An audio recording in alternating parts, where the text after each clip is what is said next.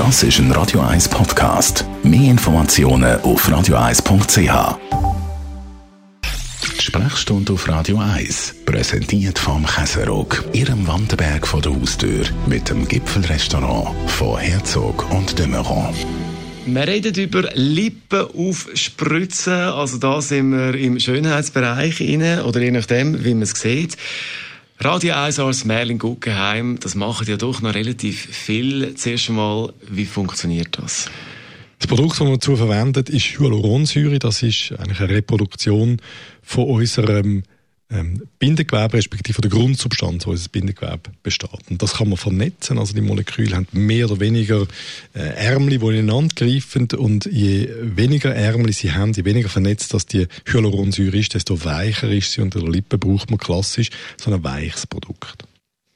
Jetzt, was ja schon viele immer sagen, das sieht unnatürlich aus. Also es gibt viele Fälle, wo man es halt einfach sieht. Warum wirkt es oft unnatürlich?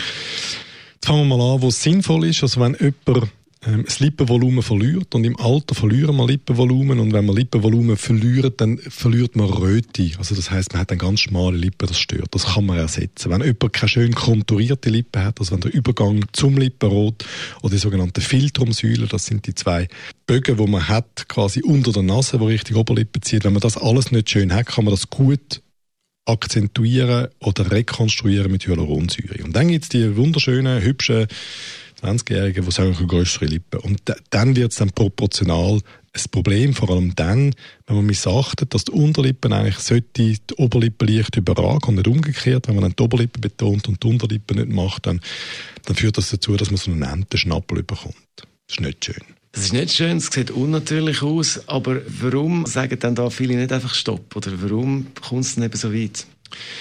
Ja, ähm, da wird es ein bisschen unethisch. Es ist so, also, wenn, wenn jemand das will, dann geht er zu, zu irgendeinem, der das macht, und der macht dann das dann, weil er sich sagt, ja, wenn ich es nicht mache, dann macht es halt ein anderer. Das kann auch ich das Geld verdienen. Ich glaube, es ist wichtig, dass man die Leute ein bisschen beratet und sagt, das ist eine normale Lippe und das ist es nicht. Und ich kann das akzentuieren, ich kann da ein bisschen mehr Volumen geben. Ein junger Mensch bist, aber es sollte nicht unnatürlich aussehen, sondern es sollte eigentlich so sein, dass man die Lippen anschaut und sich denkt, ist die gemacht oder nicht? Ist die so schön von Natur aus?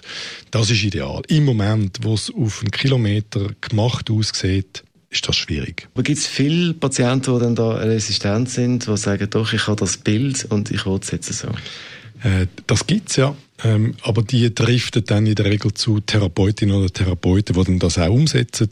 Ähm, ich glaube, selber muss man sich überlegen, ob, ob das die Handschrift ist und die Visitenkarte, die man will rausgehen lassen. Also ich selber würde es hassen, wenn jemand rausgeht und dann sagt, äh, die, die Lippe, die hat der Guggenheim gemacht. Das, also, wer das will und damit lebt, dann der soll das machen. Und die meisten anderen, die wollen das nicht.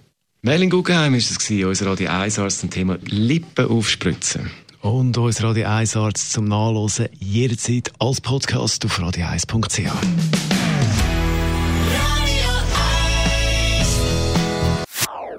Das ist ein Radio eins Podcast. Mehr Informationen auf radio eins punkt c h.